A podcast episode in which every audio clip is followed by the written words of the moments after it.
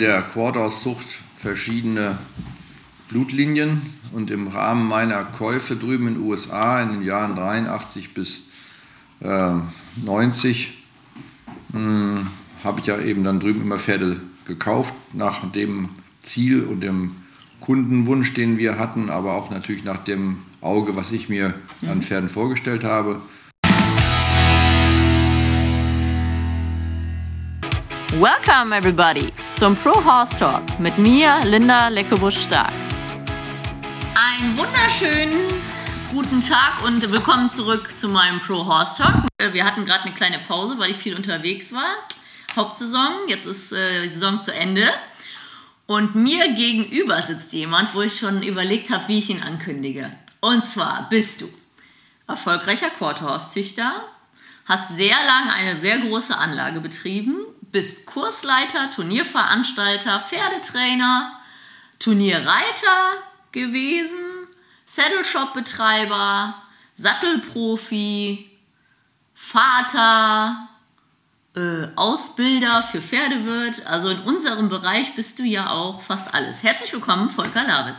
Dankeschön, Linda. Und freue mich sehr, dass wir heute hier mal in ganz anderer Mission zusammensitzen. Und äh, ja, freue mich auf das Gespräch und die Zeit mit dir hier.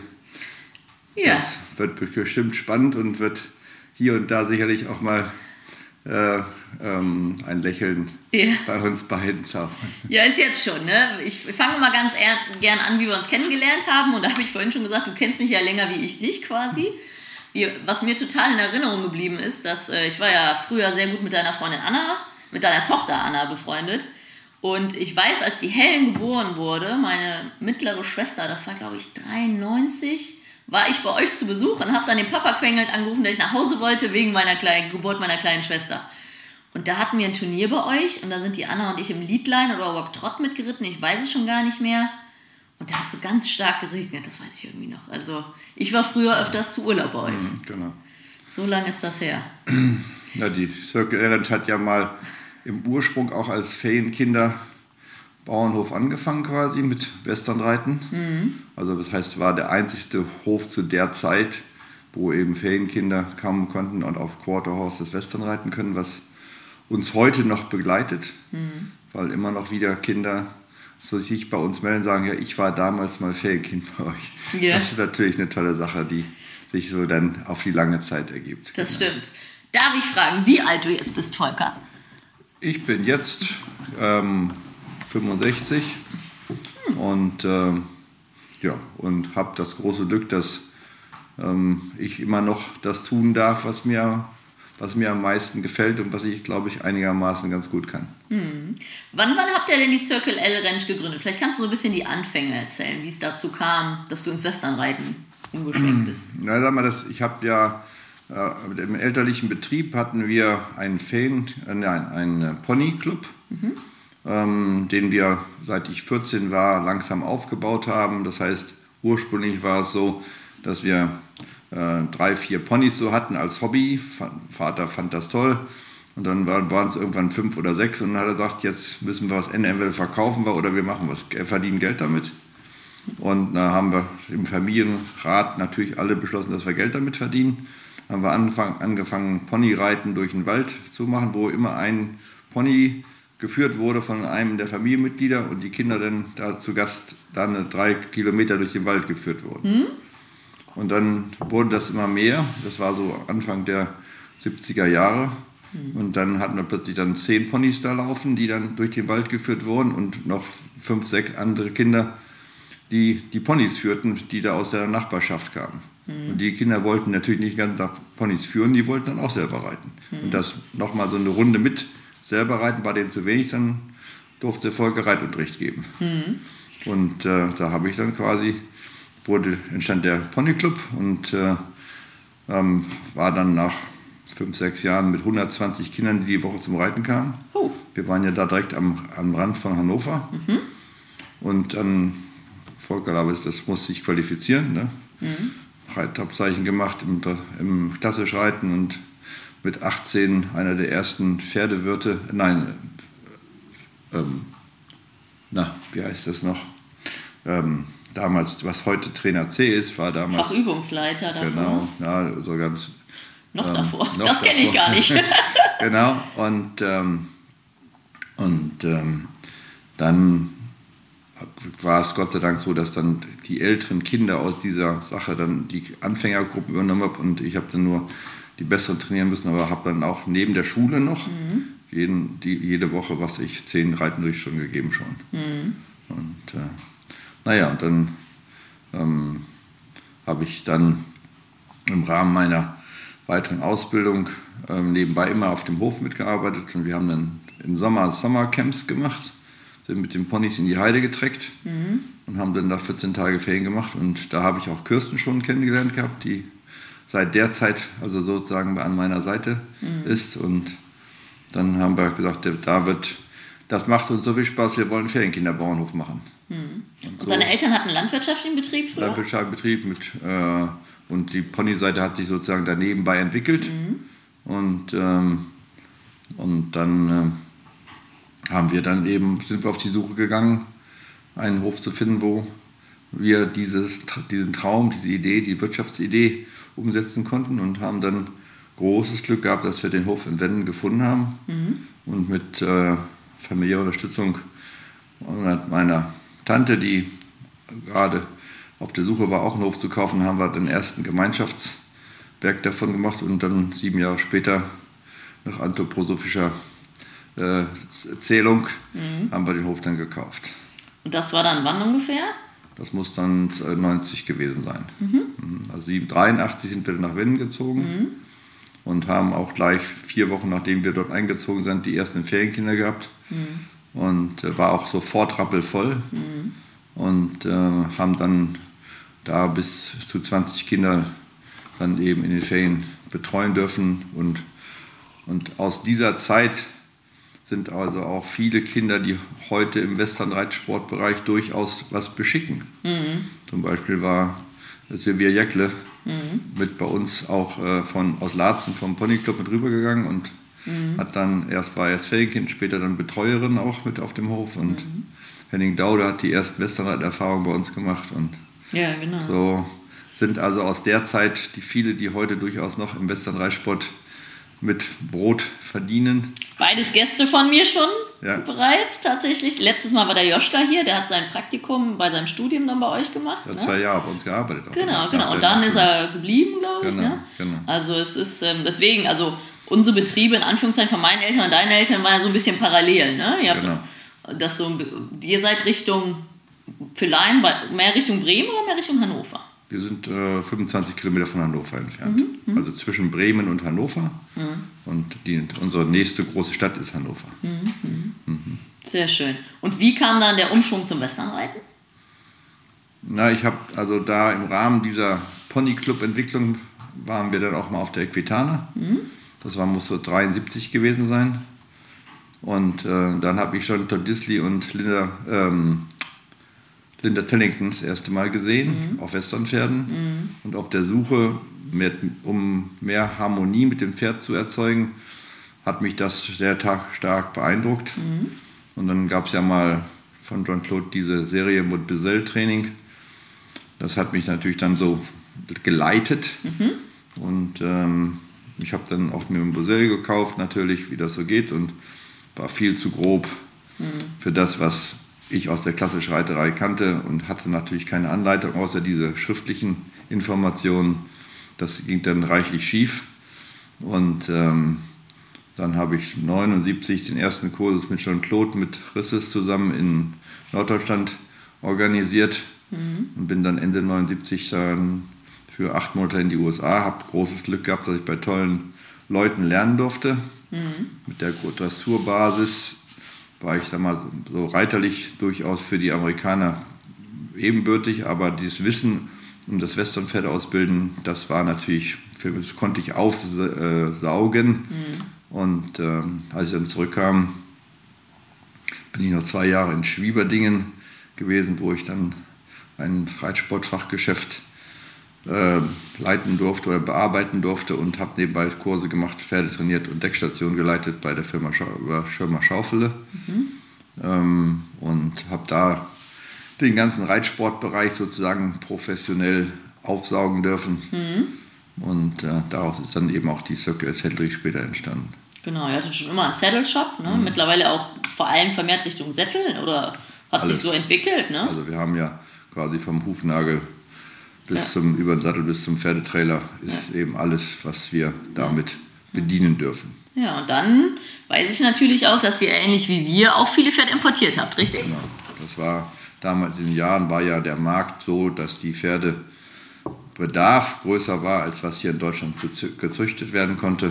Und dann habe ich auch mit deinem Vater mich mehrfach in Amerika getroffen und haben dann zusammen Pferde gesucht. Das war immer sehr lustig und mhm. interessant. Ja. Und äh, habe aber dann da mal auch andere noch weiter im Norden.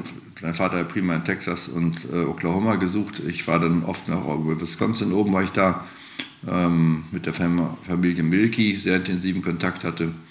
Und ähm, dann haben wir so von 83 bis 2350 Pferde importiert. Also dein Vater hat mehr importiert, ähm, aber das war dann jedes Jahr so 10, 12, 15 mhm. Pferde, die wir da importiert haben.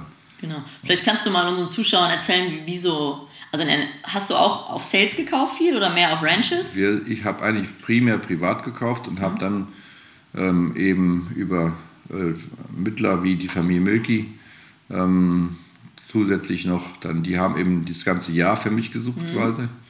Und ähm, dann war ich immer 14 Tage drüben mhm. und habe dann teilweise zweimal im Jahr eben noch äh, Annoncen geschaltet im Cordau-Journal, suche Pferde.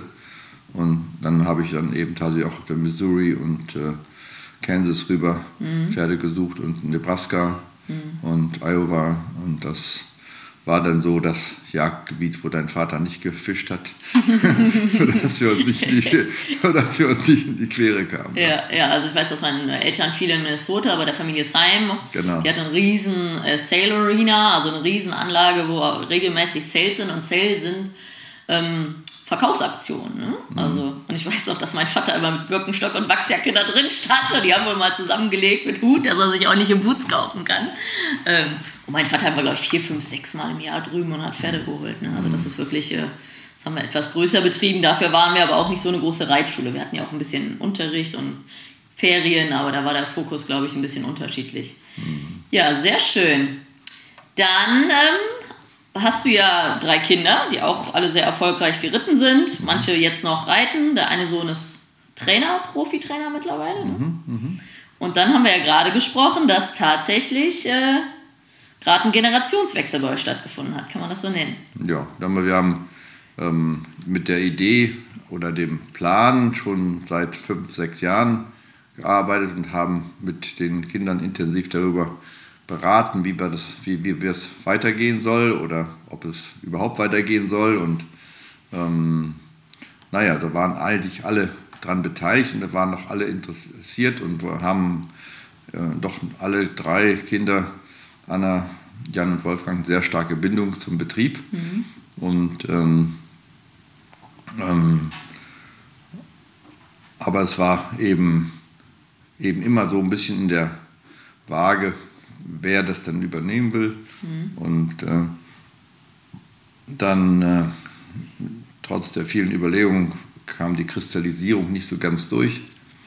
Und dann hatten wir natürlich auch mal das offeriert in der Öffentlichkeit, dass der Betrieb eventuell zu verkaufen wäre. Mhm. Und ähm, ähm, dann hat es eben letztes Jahr ganz, ganz klar und ähm, klar formuliert von Jan den äh, Anspruch dann gegeben, den Hof weiterzuführen und zusammen mit seiner Partnerin und jetzigen Ehefrau Konstanze mhm. ist das dann zum 1.7. dieses Jahres dann an die beiden übergeben worden. Komplett mit lebendem und totem Inventar. Mhm. Und das heißt, du bist jetzt Rentner? Nicht wirklich? Naja, sag mal, ähm, ich bin Rentner mentaler als früher. in der Form, dass ähm, ich die Belastung des Tagesbetriebes, wo wir ja irgendwie immer so um 50 Pferde stehen haben und drei oder vier Mitarbeiter zu betreuen sind, die dann ähm, im Pferdetraining und Versorgung der Tiere und Hoferhaltung sozusagen unterwegs sind oder Hofverbesserung unterwegs sind. Ähm, die, äh, ganze Organisation bin ich jetzt los mhm. Und Jan und, und Konstanze machen das wirklich gut. Mhm. Und ähm, damit fühle ich mich auch, weil sie es so gut machen, fühle ich mich auch entlastet. Mhm. Und, ähm, also Verantwortung etwas abgegeben. Genau. Und, aber weiter wird, machen wir Kurse, also ich mache Kurse weiter, habe jetzt wieder angefangen, auch Kurse außerhalb zu machen. Mhm. Und äh, da ist die Nachfrage sehr erfreulich, dass sie den alten Bär da irgendwie nochmal aus Wänden loseisen können. Die Kunden freuen sich darüber, dass ich dann bei ihnen zu Hause Kurse machen kann. Ja. Und äh, ja, und ich habe ähm, das Rentendasein, sag mal, ich, ich konnte dann mental nicht die, den Erfolg der Zucht aus 37 Jahren so einfach liegen lassen und habe dann die Quintessenz der besten Stuten mhm. aus unserem Zuchtprogramm für mich behalten. Wie viel sind das? Das sind jetzt sechs Stück. Okay, das ist ja schön. Und ähm, habe dann jetzt da eben einmal ein Projekt zum Schauen für die nächsten Jahre noch und mhm. eine, eine, eine Badger-Tochter aus einer Special Trick Mutter. Mhm. Und ähm, dann eben zwei, drei Zuchtstuten und ein, ein Jungpferd. Okay, also, und die stehen noch auf der Anlage und du wohnst auch noch auf der Anlage? Wir wohnen auf der Anlage weiterhin, genau. Wir haben also, dürfen da in, in dem Bereich weiter leben, wo wir jetzt 37 Jahre lang gelebt, gelitten und geliebt haben mhm. und ähm, ähm, die Kinder aufgezogen haben und ja. so weiter. Und Jan und Konstanze bauen sich im oder haben sich jetzt einen Teil des, ähm, im, in dem Haus neu ausgebaut und wollen noch etwas größer mhm. dann sich ein eigenes, schönes Reich schaffen. Ja, sehr schön. Das ist ja äh, viel Geschichte. Da werden wir auch gleich noch konkret drauf eingehen. Ähm, und zwar, vielleicht fangen wir mal an. Du bist natürlich ein sehr erfolgreicher Züchter, weil du ja selber sagst, dass du sehr selektiv das ausgesucht hast.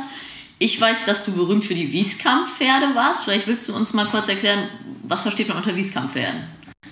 Es gibt ja ähm, in der Quarthauszucht verschiedene Blutlinien und im Rahmen meiner Käufe drüben in den USA in den Jahren 83 bis äh, 90 hm, habe ich ja eben dann drüben immer Pferde gekauft nach dem Ziel und dem Kundenwunsch, den wir hatten, aber auch natürlich nach dem Auge, was ich mir an Pferden vorgestellt habe, wobei ich gegenüber ähm, vielen anderen oftmals dann die oftmals junge Pferde gekauft habe, die wir dann wenn ausgebildet haben und ähm, ähm, da sagen wir eine bisschen größere Selektion hatte, weil das Gerittensein nicht unbedingt so stark im Vordergrund stand. Mhm. Und äh, die, dann habe ich, war es immer so, dass wir gesagt haben, wir kaufen sechs Stück und eins davon ist dann sozusagen der Augapfel, der für, die, für uns zu behalten war. Mhm. Also das, zwei Container voll, ne? Ein Container war immer drei Pferde, ne? Genau, genau. Und, äh, und es ergab sich, dass diese Pferde, die in dem Augapfel besonders herausstachen, immer irgendwie Skipper W-Blut ähm, mit hatten, die vom Typ und von der Bewegung und vom Wesen her uns besonders gut gefallen haben. Mhm. Vielleicht kannst du mal kurz definieren, was macht denn für dich einen guten Quarter aus? Ein äh, gutes Quarterhorse ist halt, ähm, ich habe jetzt vorgestern gerade noch ein altes Directory von, äh, Stallion Directory von, ähm, muss dann so Ende, Ende 80er Jahre gewesen sein, wo eben ähm, glaub 70, 80 Quarterhorse-Hengste mhm. äh, verzeichnet waren. Natürlich war in der Zeit Impressive sehr groß, aber die haben wir nie angefasst. Und äh, aus, aus welchen Gründen auch immer, wir haben also kaum Impressive-Pferde importiert. Genau, dazu muss man kurz erklären, den Zuhörern, die es nicht wissen, Impressive war ein sehr erfolgreicher Hengst in den USA, auch verehrbar, extrem muskulös, weil nachhinein rauskommt, dass das der Hübträger war, das war ein Gendefekt, wo die Muskeln durch Zucken sich quasi selber trainiert haben. Und diese Pferde konnten aber auch plötzlich sterben, also tot umfallen, übertrieben gesagt. Ähm, tatsächlich hat die USA nicht eingestellt, mit diesen Pferden zu züchten, weil die halt so schön aussahen und so muskulös waren. Ne? Aber es war natürlich theoretisch nicht der optimale Weg im Nachhinein. Ne? Aber das, das muss man nur kurz so impressive sagen. Ja, also. Ja, wir haben also dann, das Ziel, unser, das, das heißt, und das ist heute auch noch nach wie vor mein Ziel, ist ein Pferd, was eben, sagen wir mal, dem Quarterhorse-Rassetyp entspricht, so wie er im Regelbuch beschrieben ist. Ja, dann sag mal, das wissen ja viele hier gar nicht. Die haben das noch nicht so oft gelesen. und ähm, das ist ein Pferd, was also mittlere Größe hat, zwischen 1,50 und 1,55, kann ein bisschen kleiner, ein bisschen größer sein. Ähm, unsere Pferde waren dann im Schnitt immer so zwischen 1,53 und 1,58, die wir dann aus der Selektion der gekauften Pferde und der Hengste, die wir mit dazu genommen haben, sich ergaben. Das waren dann schon etwas rahmigere Pferde, mhm. aber ähm, durch die moderne Impressive-Seite, die wir nicht so stark haben wollten, die wir gar nicht haben wollten, mhm. ähm, haben wir immer Pferde gesucht, die eben ein zu dem Körpermasse hin passendes Fundament hatten, aber trotzdem eine starke Bemuskelung mhm. zeigten, also die Quarterhouse typische Bemuskelung, die ja ähm, heute quasi nur noch in den Halterlinien ist, aber früher bei diesen typischen Allround-Pferden war die tatsächlich immer noch da. Das mhm. heißt, die haben viel Vorarm gehabt, die haben dickes Gaskin gehabt, die haben ähm, auch eine entsprechend lange Hüfte gehabt. Mhm. Ähm, und äh, viele Pferde hatten da auch schon den Widerrist weiter in den Rücken reichend, ähm, sodass wir also ein sehr kompaktes Pferd hatten, was gute Beine hatte und eben auch gute Füße hatte. Und das, das war ja, was auch die, ist ja auch die Kritik, die von vielen Praktikern der Quartos-Rasse entgegengebracht wurde, weil natürlich viele Pferde, die importiert waren, nicht so gutes Fundament hatten. Genau, also das heißt auf Deutsch wenig Bein zu viel Körper, also relativ genau. kleine Hufe, zartes Fundament. Ich weiß nicht, ob es daherkommt, die haben natürlich nicht selektiert, die haben einfach alles gedeckt, was passt, Hauptsache schön. Und ich weiß auch nicht, ob man es ein bisschen so sagen kann, ob es ein bisschen von den Blütern von diesen Veredelungsrassen noch kommt, oder?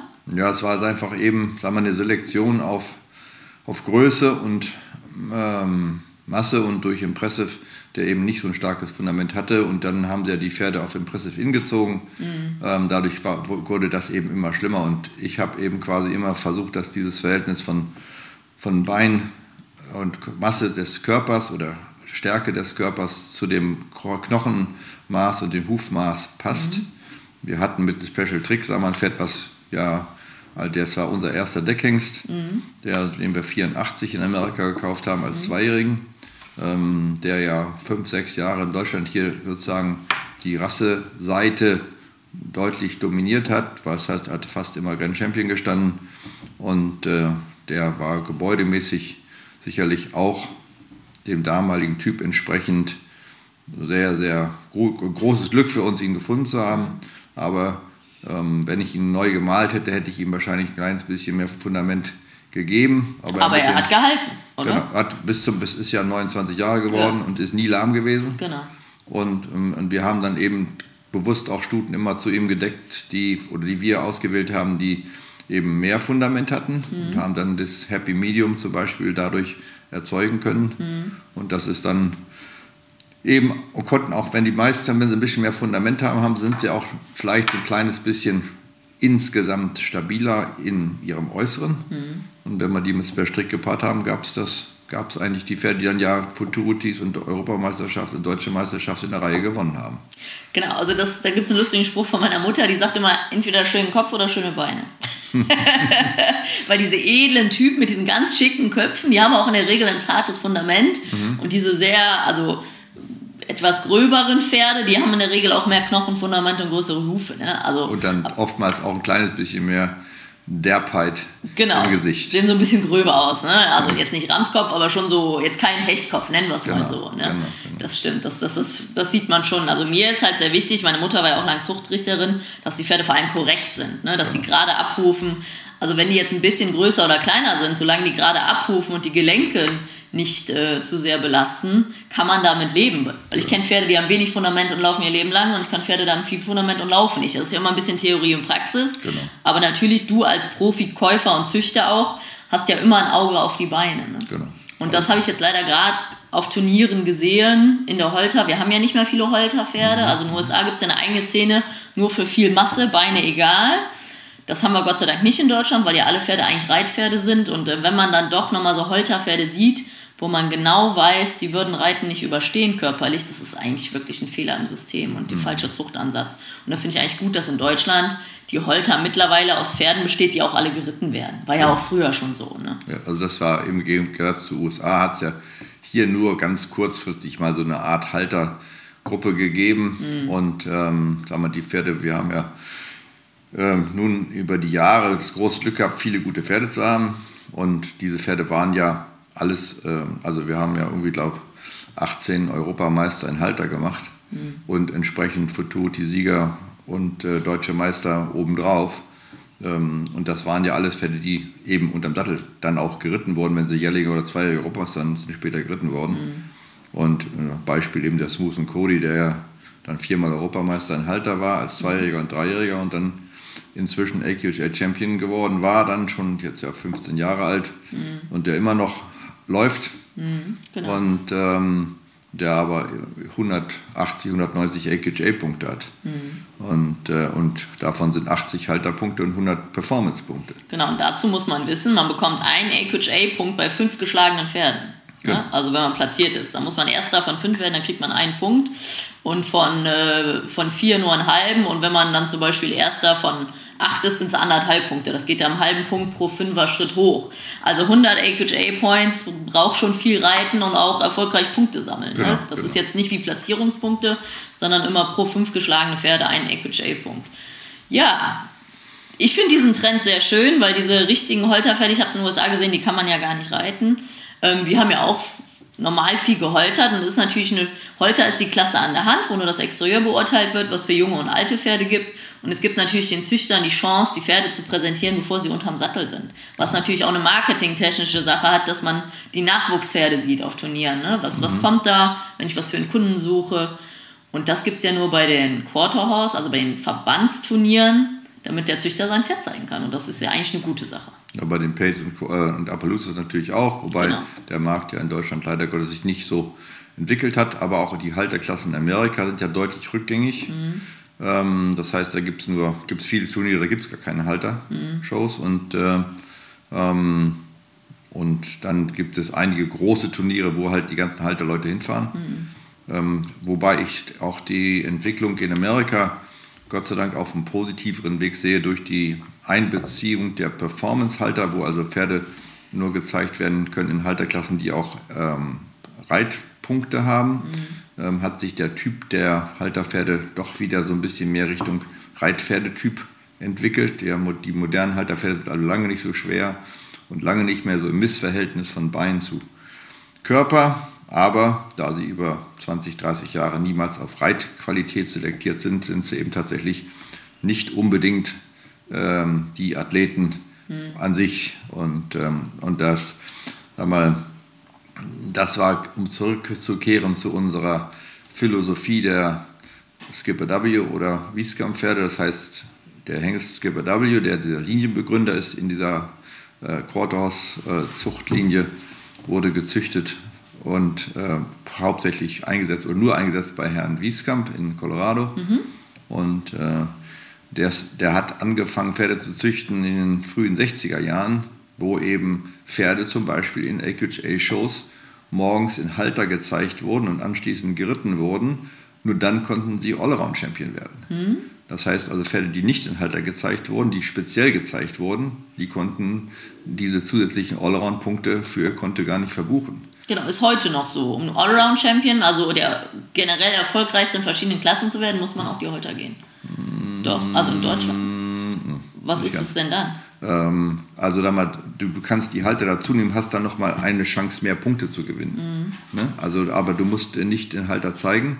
Das ist also äh, quasi aufgrund des Drucks der nur Reiter mhm. von der AKHA äh, dann jetzt aus, also ah, okay, du kannst, du kannst eben die Punkte dazu bekommen, weil du, wenn du eine Klasse mehr hast, hast du natürlich mehr Chance, Punkte zu, ja. zu bekommen. Ähm, aber was Pferde, ist dann das Pendant zu Halter? Man muss ja drei Kategorien abdecken, weißt du das? Ähm, ist das die Pleasure dann? Nein, der Allround Champion ist ja eigentlich nur ein reiner Punktesammler. Mhm. Also du musst, wenn wir jetzt zu, zu den Titeln gehen, da ist es eben so, dass wir einmal das RM oder Superior haben was dann in der Klasse nur zum Beispiel nur in Performance sein kann. Also ich meine jetzt, um Allround-Champion am Turnier zu werden, mhm. wusste ich, dass du früher irgendwie drei Kategorien abdecken musst. Ja, also einmal, wenn du Showmanship gehst und dann halt ähm, Trail gehst und Pleasure gehst, das sind drei Kategorien. Okay. Ne? Also keine Holter mehr. Ich wusste, ich musste genau. früher immer die Holter, wenn du da... Genau, aber du hattest eben der, die Holter, wenn du ein gutes Pferd hattest, hattest du ja doch mal Chance, zusätzlich Punkte zu gewinnen, wenn es ein anderer Reiter nur in den Reitklassen mhm. ging. War es schlau, so wie du es mhm. gemacht hast, mhm. dass man das Pferd auch in Halter zeigt, mhm. dass man dann eben die Punkte aus der Halterbewertung noch mit zu den All-Around-Punkten des Turniers dazufügen kann. Mhm. Von daher war das tatsächlich unter den Leuten, die All-Around-Champion gehen, also auf die All-Around-Championship auf Turnier gehen wollten, war das der übliche Weg. Mhm. Äh, vor allem, wenn man fährt, was eben, was war unser, unser damaliges Ziel besonders war, dass wir eben auch wirkliche Quarter Horses mhm. gezeigt haben. Mhm. Und das ist ja heute, wenn wir gucken, ist ja oftmals der Unterschied zu einem kleineren Warmblüter. Die Warmblüter haben ja heute auch so ein bisschen mehr Adel und ein bisschen mehr Muskel bekommen, ist ja der Unterschied nicht mehr bedeutend. Ähm, früher war das ja schon so, wo die Pferde eben diesen Stock-Type oder diesen stabileren Typ hatten, dieses ähm, Middle of the Road Horses mit mehr Muskel und ein bisschen nicht ganz so groß, mhm. war da der Unterschied natürlich etwas größer. Genau, also der Stock-Type kann man so sagen, der, der war einfach sehr muskulös, sehr mhm. stark, gut im Sprint, aber halt nicht ganz so athletisch, ne, wie die modernen Rainer Pleasure-Pferde von der äh, Filigranität in der Bewegung, kann man so sagen, oder? Ja, ich denke, die Rainer sind im Zweifelsfall, wenn sie ein nettes Gebäude haben, und da gibt es inzwischen mehr davon, sind sie eigentlich noch mehr der Stock-Type. Genau, wie die und die, und die sagen wir, moderneren Pferde, die in den ähm, Hunter Pleasure äh, Bereich sind, die sind ja oftmals dann um 1,60 groß und sehr viel schlanker in der Brust. Deutlich hochbeiniger. Ne? Deutlich hochbeiniger und ähm, das ist dann, ähm, ja, wird oftmals, wenn sie dann ähm, weniger Länge an Hüfte haben, sind sie oftmals eben zu einem Warmblüter nicht mehr so viel weit davon. Mhm. Und ähm, das war zurückzugehen zu dem, was du sagst, was der Typ war, ich wollte halt oder möchte nach wie vor, dass man sofort erkennen kann, dass es ein Quarterhouse ist und nicht aufs Papier gucken muss, mhm. ob es ein Quarterhouse ist. Und das ist äh, also ähm, sicherlich auch ein Teil davon, dass wir über die Jahre diese Erfolge eben einfahren konnten. Ähm, und ähm, sag mal, in dem Bereich gab es ja oder gibt es ja viele Menschen, die sozusagen das nachsagen, was andere sagen.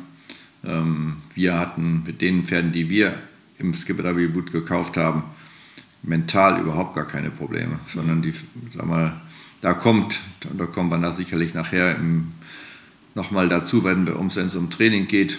Aber für mich war es immer so, dass ich, ähm, dass ich da in den, von den Leuten, die ich lernen durfte, so der Schwerpunkt war, du sollst ein Pferd ähm, schulen, und aber nicht dominieren. You have to educate them, not to dominate them. Mhm. Und ähm, wenn man so mit Pferden arbeitet, ähm, dann kann man viel mehr von den Pferden bekommen. Mhm. Und das war mit den Skippers immer butterleicht für uns, ähm, wobei eben das passt eben zu der Mentalität, wie wir Pferde trainieren wollten, optimal. Hm. Was würdest du denn sagen, genau, was ist dir wichtig beim Charakterlichen? Jetzt haben wir über das Exterieur gesprochen. Und jetzt hast du ja gerade so angesprochen, da bin ich ganz deiner Seite. Also man hört ja bei den Quartern, bei gewissen Linien, oh, die sind schwierig. Gibt es auch bei den Allrounder. Genau. Und dann sage ich immer, nee, die sind nicht schwierig, die sind normal. Weil die meisten Quarter sind ja einfach extrem devot, extrem unterwürfig und sagen immer ja, danke. Und dann gibt es Quarter, die zwischendurch, wenn die zu viel Druck abbekommen, zu Recht mal sagen, also von manchen Linien, finde ich blöd.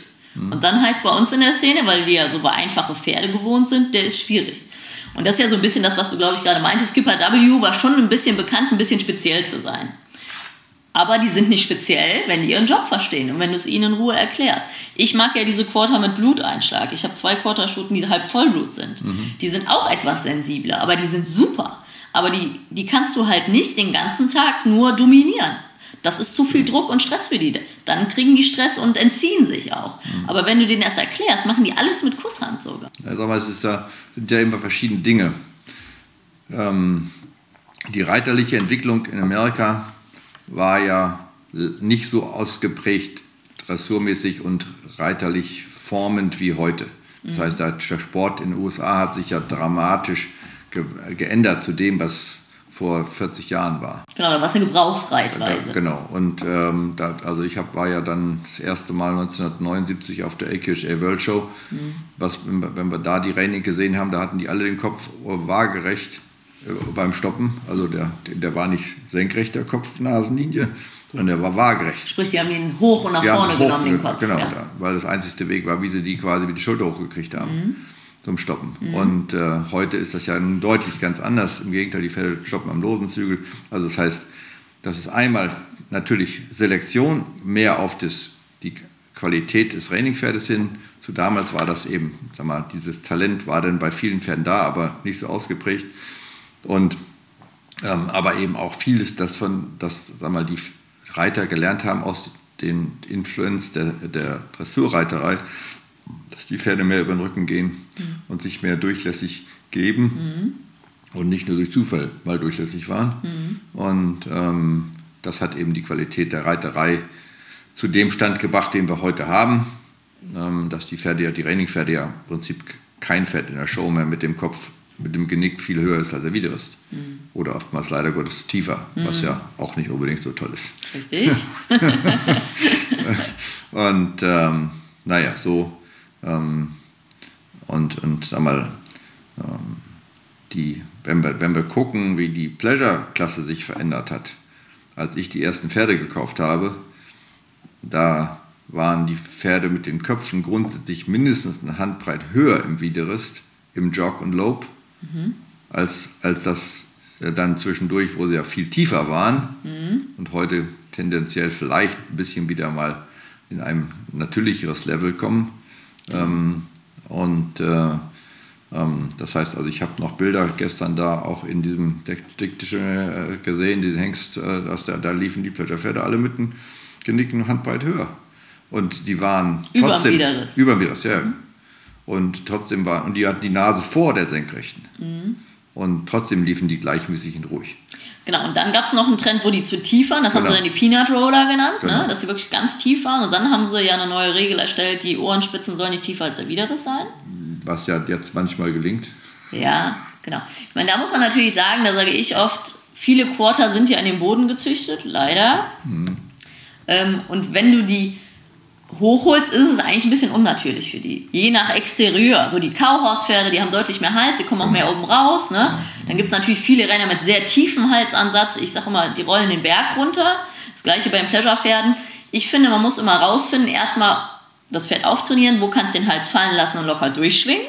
Und wenn wir dann das Pferd Kraft hat, und da reden wir eigentlich so von 18 bis 24 Monaten, würde ich sagen, dass ein Pferd Kraft hat, mhm. also Schub in Tragkraft umwandeln, also wirklich Kraft hat, sich zu setzen, kann man die auch ein bisschen höher holen, aber erst wenn sie locker sind. Und das sehe ich sehr gleich. Also jetzt in Schubladen gedacht, finde ich, dass Klassischreiter oft zu hoch und zu über Tempo reiten und Westernreiter oft zu langsam und unter Tempo und zu tief. Mhm, ne? Genau. Und, und, da muss man ja immer gucken, wo ist mein Pferd, welchen Trainingszustand hat es und was braucht es gerade. Genau. Und was kann es auch leisten, ohne dass es überfordert ist. Ne? Mhm, genau. Aber sag mal, das ist ja auch eine Frage der Selektion. Mhm. Und ich habe eben geschaut und das entspricht dem alten Allround-Typ, mhm. ähm, dass die Pferde also eben eine gute Halsproportion haben und nicht so tief unten rauskommen. Mhm. Und die Pferde haben es dann eben, die laufen grundsätzlich nicht so frontlastig. Mhm. Und das war eben quasi wiederum der Typ, den damals in den 80er Jahren so im Schnitt vorhanden war. Mhm. Und ähm, ähm, da gab es deutlich weniger Pferde, die so tiefe, breite Halsansätze hatten. Mhm. Und äh, die sich dann eben auch etwas höher getragen haben in der Pleasure zum Beispiel, mhm. auch in der Reining mhm. höher waren im, im, im, Genick als im Widerriss. Mhm. Ähm, und, ähm, aber die eben in der Gesamtkomposition ihres Körpers da deutlich das leichter hatten, welche aufzulaufen. Genau da muss ich sagen, habe ich beobachtet über die Zeit, viele gucken aufs Exterieur und schöner Kopf, gute Beine, gut gewinkelte Hinterhand. Und da ist mir aufgefallen, da würde ich gerne deine Meinung zu hören, Widerriss ist wichtig. Weil wenn die richtig, ich habe die Erfahrung gemacht, dass die Pferde, die keinen Widerriss haben, so eine ganz flache Schulter auch den Berg runterlaufen. Wir nennen das immer liebevoll die Rumpfigen. Mhm. Und die Pferde mit Widerriss, der besser in den Rücken reinreicht, mit den kann man ja auch rausreiten tatsächlich. Wenn ein Pferd gut geritten ist, kommt der Widerriss hoch genau. über die Dauer der Zeit. Wir reden jetzt nicht von zwei Wochen Reiten. Ähm, und ich habe die Erfahrung gemacht, die weniger frontlastigen Pferde sind tendenziell die, die einen deutlich ausgeprägten Widerriss haben. Die Pferde ganz ohne Widerriss ist dann auch schwierig, ein bisschen hochzuholen, oder was sagst du? Das ist grundsätzlich der Fall. Das heißt, also da kommt eben wieder Form to Function mhm. damit ins Spiel. Das heißt, die Form des Pferdes macht es leicht, ähm, das besser zu trainieren, mhm. ohne großen Aufwand, größeren Aufwand dahin zu bringen, wo wir ein Pferd sich selber tragend haben wollen. Mhm. Und Pferde, die den Widerriss weiter in den Rücken reinreichend haben, ähm, haben einfach eine stabilere Oberlinie und sind nicht so, müssen, also müssen, haben es leichter, die Schulter dann mit entsprechendem Training zu liften, mhm. zu hochzuheben und die Hintern mehr unterzuschieben und sich dann eben mehr zu tragen. Mhm. Und das ist, ähm, sag mal, da ist eben so, wenn wir auch da wieder zurückkommen auf die Auswahl der Pferde, die wir nutzen durften. Ähm, die Wieskamp-Pferde waren ja eben, Henk Wieskamp ist ja heute noch in der Statistik der AQHA der vierterfolgreichste Züchter von AQHA Champions. Mhm. Und ähm, der dritterfolgreichste Züchter von RM Performance werden. Das heißt also Form to Function, mhm. was du gerade beschrieben hast, mit dem mittellangen Rücken, mit dem in den Rücken reichend, mit entsprechender Hüfte mhm. und Winkelung hinten im Hinterbein und mittel nicht zu so tiefen Halsansatz. Diese Pferde ähm, sind eben damals auch schon erfolgreich gewesen und das ist schwer heute dann zu übertrumpfen. Genau. Zum AQJ Champion muss man sagen, die brauchen gewisse Performance-Punkte, also reiterlich wie auch Holterpunkte. Also es kommt wieder alles zusammen. Genau, zwei Kategorien genau. in Reitklassen haben und müssen 15 bis 20 AQJ-Punkte in Halter haben und müssen noch kein Champion gestanden haben. Also genau. eigentlich das ideale Allround-Pferd äh, oder Quarterhorse-Reitpferd. Mhm. Und ähm, wir, haben, wir haben jetzt ja aus unserer Zucht geschafft, fünf AQHA Champions in, in Europa zu machen. Mhm. Der erste AQHA Champion war Sierra Scheme, den wir von Henk Wieskamp gekauft haben. Der war der erste AQHA Champion in Europa überhaupt. Mhm. Und danach aus unserer Zucht noch vier weitere mhm. ähm, machen durften. Mhm. Und das ist auch heute nochmal mein Ziel, wie ich denke, wie ein gutes Pferd sich nicht nur zeigen sollte, sondern sich auch bewähren sollte. Ja, sehr schön. Was, was würdest du denn sagen, was ist das Positive an den letzten 30, 40 Jahren Zucht, was, was ist die positive Entwicklung der Quarterhorse? Was, was hat sich zum Guten entwickelt generell, dass, du die, dass die Zucht so selektiv geworden ist? Also und danach frage ich, was, was du nicht so gut findest. Deswegen, du, du merkst, dass ich jetzt etwas Schwierigkeiten, Schwierigkeiten habe, darauf äh, so äh, zügig zu antworten. Hm. Ähm, wir können auch mit dem anderen anfangen. Was, was betrachtest du kritisch, wie sich das entwickelt hat? Also mal, im Regelbuch ist, ist beschrieben, mhm. dieses Allround-Pferd, ähm, was quasi vielseitig einsetzbar ist. Und das war ja auch damals in den frühen Jahren der Schlachtsatz das vielseitigste Pferd der Welt. Mhm. Das ist es definitiv in der Rasse nach wie vor, mhm. aber es ist nicht mehr in dem Pferdindividuum so stark verankert. Weil sie mehr spezialisiert wurden. Weil sie mehr spezialisiert wurden. Mhm. Und wir haben, Gott sei Dank, eine Klasse, die wir beide, ja, Linda, du und ich, sehr lieben, das ist die Rennschreiding, mhm. die diesen Pferden wieder einen Showbereich zuteilt. Mhm. Also Pferde, die sich bewegen können, die gut gebaut sind. Zwar wird der gut gebaute Teil nicht so stark bewertet, ähm, aber Pferde, die dort eben gut gebaut reinkommen, da werden die Richter alle sofort Plussen Erster Eindruck. Weil, weil ne? der erste Eindruck eben deutlich mehr Quarterhorse ist. Ja. Und wenn sie sich dann entsprechend bewegen können mhm. und athletisch sind und Hinterhandswendung und eben in den Übergängen oder auch wenn man aus den Gangarten anhalten muss, also eine Stopptendenz zeigen, das ist dann, sag mal, die müssen nicht über, übertrainiert sein, aber sie können, müssen einfach eben sehr durchlässig sein, mhm. um das gut zu machen. Und das ist das eigentlich, wie ich mir ein gutes Allround-Pferd vorstelle. Mhm. Und ähm, mit den jetzt daraus entwickelten neuen Ranch-Klassen ist das ja noch mehr der Fall und ist jetzt ja in, in Ergänzung dazu jetzt eine neue Klasse bei der AQHA, die wahrscheinlich das nächste Convention zugelassen ist, heißt Ranch Rail. Das ist dann quasi ohne Hindernisse und nur Schritt, Trab, Galopp außenrum flott vorwärts, also normalen Trab und Extended Trot und normalen Galopp und Extended Lope hm. in der Arena mit 30 Leuten. Hab das gerade gesehen im Kongress, das war ein wichtiges Gewühle und da den richtigen rauszufinden, ist sicherlich schwer für den Richter. Ja. Aber, ähm, aber es war, sag mal, die Klasse ist noch nicht AQHA-proof, denn da waren schon 30 Pferde, die daran teilgenommen haben. Mhm. Und auf der World Show hat es das ja vor letztes Jahr, also vor zwei Jahren, schon das erste Mal als Probeklasse gegeben mhm. und die war auch rappelvoll. Mhm. Ähm, also Pleasure and Ranch Riding Style kann man sagen. Genau, Nicht mit Pleasure-Pferden, sondern eine Rail-Klasse, Schritt-Trab-Galopp aus Rum und das Gangwerk, die Expression. Die Gleichmäßigkeit in genau. der Form, genauso wie beim Pleasure-Pferd immer, dass das Pferd immer gleich aussieht in jeder Gangart und ja. am losen, auch am leicht losen Zügel geht, aber nicht am durchhängenden Zügel geht. Ja. Und äh, das ist einfach so, das, das war für mich als äh, Reiter, mhm. Also wie die Rennschreiting eben auch, mhm. ein positives Bild, so wie ich mir wünsche, wie ein Pferd gehen darf. Mhm.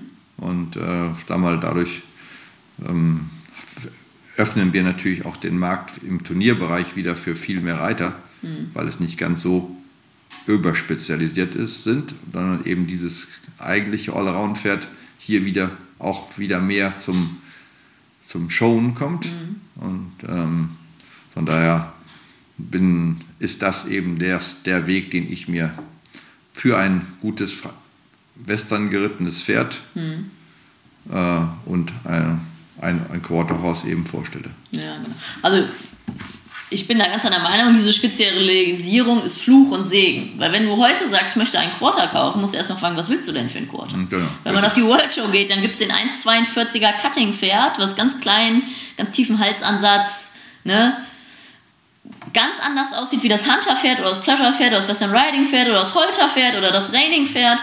Und da frage ich immer die Kunden, wenn die sagen, ich suche einen Quarter, ja, was suchst du denn? Weil nur weil ich einen Quarter suche, da kannst du quasi ein SUV, einen Sportwagen, einen Traktor, da gibt es für alles etwas. Ne? Mhm. Das ist natürlich toll für den Leistungssport, weil es den Pferden deutlich leichter fällt, weil sie wirklich spezialisiert sind.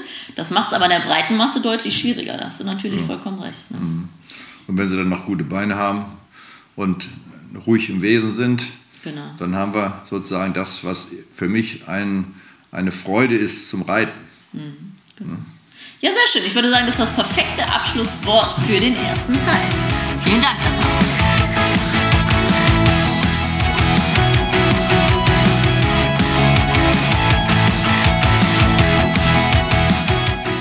Hey, ich hoffe, du fandest diesen Pro Horse Talk genauso interessant wie ich. Wenn du noch mehr Infos brauchst, schau doch einfach mal vorbei auf meinen Seiten bei Instagram, Facebook oder unter leckebusch.com. Thanks for listening. Pro Horse Talk.